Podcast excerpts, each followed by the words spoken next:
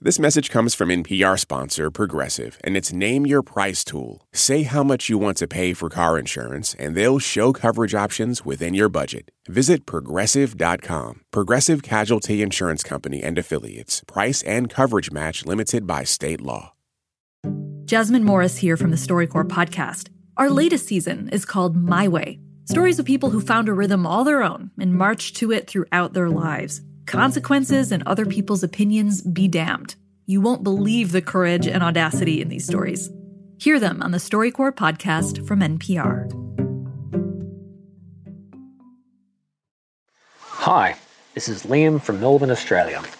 After four months, 3,000 kilometres, 19 prefectures, and three pairs of shoes, I finally finished my top to bottom walk of Japan, having finally reached Cape Sata at the southernmost point of the island of Kyushu. This podcast was recorded at 10:15 p.m. on Tuesday, January 23rd. Things may have changed by the time you hear this. For example, I'll have taken some form of motorized public transport. Anyway, here's the show. What a lovely walk. Oh my god, is this guy real? This is amazing. I was tired from the long day of covering this campaign until now. hey there, it's the NPR Politics Podcast. I'm Susan Davis. I cover politics. I'm Ashley Lopez. I cover voting. I'm Franco Ordoñez. I cover the campaign. And I'm Tamara Keith. I cover the White House. And former President Donald Trump is now a three time winner of the New Hampshire Republican primary. With just over half of the vote counted, he was leading lone main rival Nikki Haley by about nine points. Franco, you're at Trump headquarters tonight. It was notable to me that Trump was flanked on either side by two of his former rivals, businessman Vivek Ramaswamy and South Carolina Senator Tim Scott. What was Trump's message tonight? Yeah, I mean, it was part of a message that he's really been pushing the last few days. This message of inevitability, uh, that he is going to be the nominee and ready to move on to the general election. It was also obviously a show of strength of so many of top rivals also joining in behind him you know, it was a big celebration here in the in the ballroom. Still here, there's still a lot of TV around. You know, it was uh, you know a raucous crowd, a big crowd, big applause when you know when when it was reported on Fox News, the TVs here that he had won, and Trump gave a, a strong speech, but it was not the kind of the gracious speech that he gave after Iowa. You know, where he congratulated Ron DeSantis and Nikki Haley. You know, in this one, he was you know clearly angry. She did very poorly, actually. She had to win. The governor said she's going to win, she's going to win, she's going to win. Then she she failed badly. Now I have Tam Haley lost tonight, but she didn't sound like that in her speech. It almost had the tone of a victory speech. And she seems committed to staying in the race through Super Tuesday, but give us a reality check on that. Is that is that possible for her? I mean, anything is possible. And, you know, I am reminded that Ron DeSantis was going to stay in the race and he was going mm. to South Carolina and he was going to compete in New Hampshire and he was on his way back up here to hold an event when he released a video saying he had dropped out. And and the reality is that if a candidate wants to continue, they can't show any hint of weakness. Uh, and Nikki Haley tonight was certainly, you know, she's like, New Hampshire is the first in the nation, but it's not the last in the nation. And and she is there as this person standing up and the last one standing saying, Hey, do we really want to nominate Donald Trump? Because if we don't, we need to do something different here. Tam, did the results meet expectations set by the Haley campaign? Was this a better than expected showing for her? I mean, a loss is a loss, but I, I wonder how they might be spinning it because it is a, a relatively close contest. Expectations. What are expectations? I mean, she spent the entire week between Iowa and New Hampshire saying that her only goal was to be stronger in New Hampshire than she was in Iowa. Well, obviously, she was stronger in New Hampshire than she was in Iowa, and perhaps she was even like a little bit stronger than they were expecting. We, we you know, it, not all of the totals are done being totaled, but oh, it was a little bit closer than maybe they were expecting. But it is still second place, and if you want to be the nominee, eventually you have to win something. Franco noted how in his speech Trump seems sort of irked and angry by Haley. But in her speech, there is this moment where she speaks sort of complimentary of Trump. I voted for Trump twice. I was proud to serve America in his cabinet. I agree with many of his policies. I decided to run because I'm worried about the future of our country and because it's time to put the negativity and chaos behind us.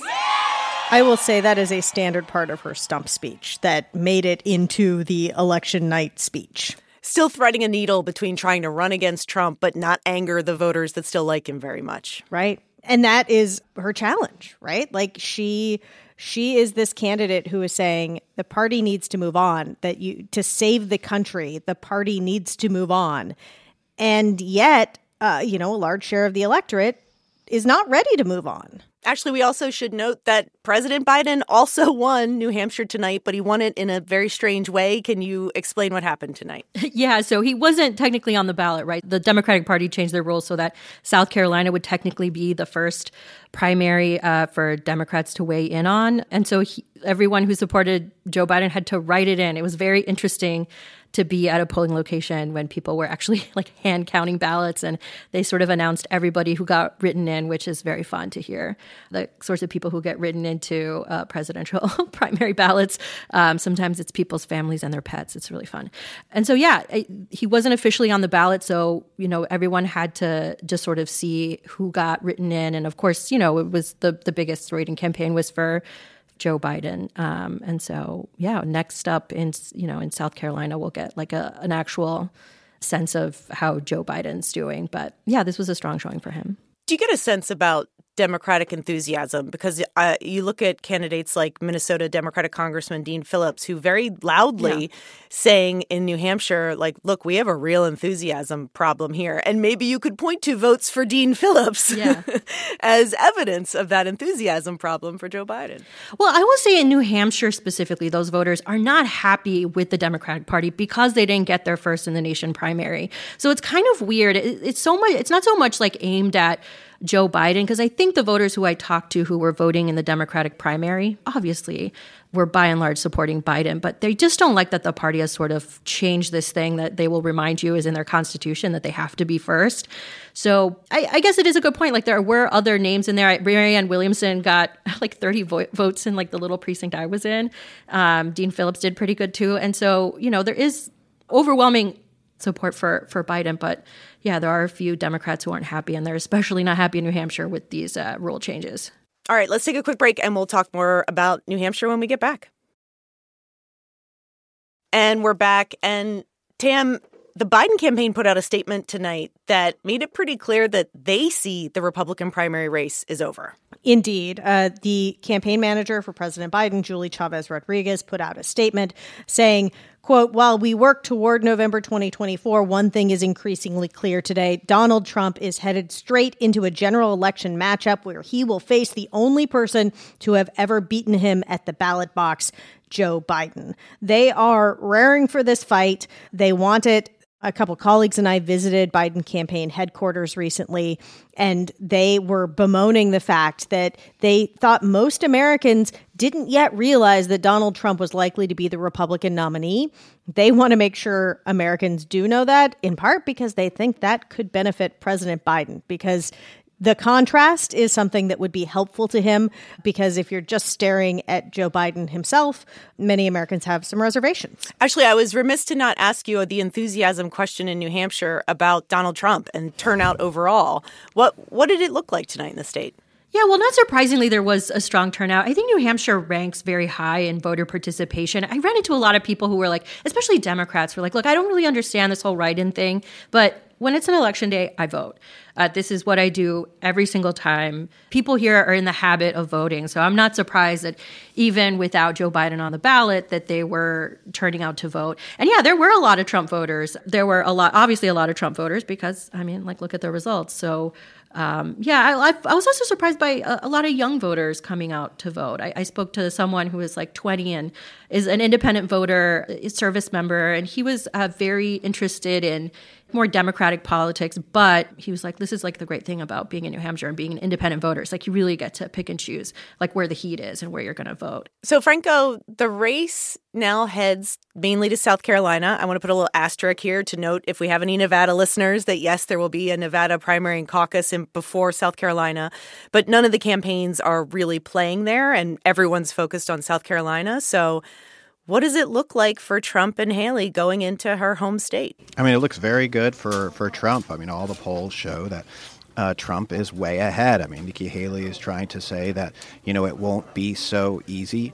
Just two days ago, he had the governor, the lieutenant governor, and several other leaders, state officials, um, and members of Congress on stage with him and them speaking out against Haley and for Donald Trump in a very big, bold blow to Nikki Haley. And of course, on Friday, he also had Tim Scott come out in very strong language, speak for Donald Trump. So South Carolina is going to be a very tough battle for Nikki Haley. I mean, this is this is Trump country now in many ways. I mean, I think certainly, you know, things can change. As Tam said, there can always be a surprise.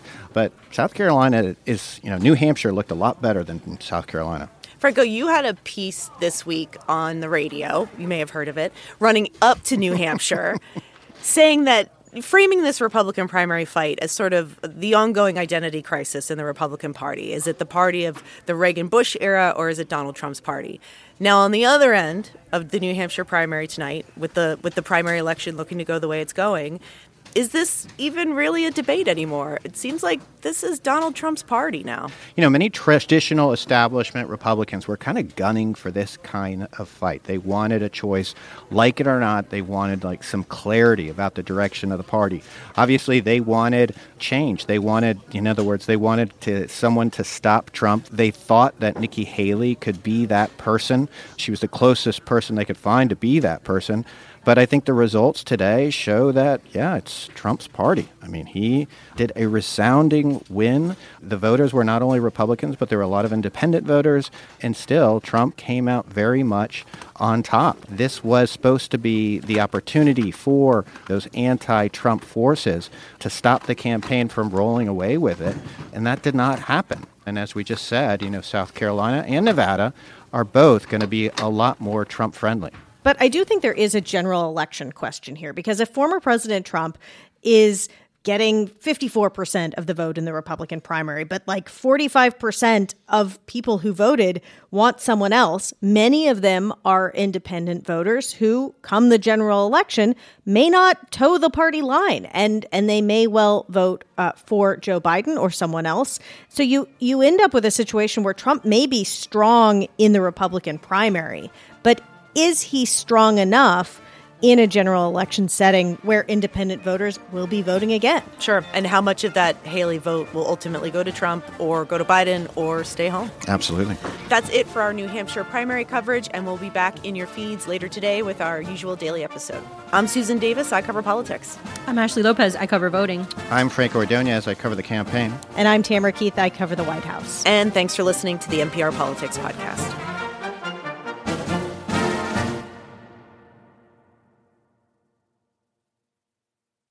This message comes from NPR sponsor BetterHelp. When you're carrying around a lot of stress, therapy is a safe space to get it off your chest. If you're considering therapy, give BetterHelp a try at betterhelp.com/npr to get 10% off your first month. I'm Jesse Thorne. Why did Cole Escola write a bonkers, extremely fictionalized play about Mary Todd Lincoln? Well, you know, it was 2020 and we were all so isolated. I, I just started doing research. Uh, but the truth is, uh, no, I just thought of it. We'll talk about that and more on Bullseye from MaximumFun.org and NPR. Drake and Kendrick Lamar have been lobbing some serious accusations at each other. You've probably heard the diss tracks and wondered what's just a low blow and what's actually criminal. I'm Brittany Luce, host of It's Been a Minute from NPR, and I'm getting into what's art and what's worthy of criminal investigation, and who those accusations hurt the most. On It's Been a Minute from NPR.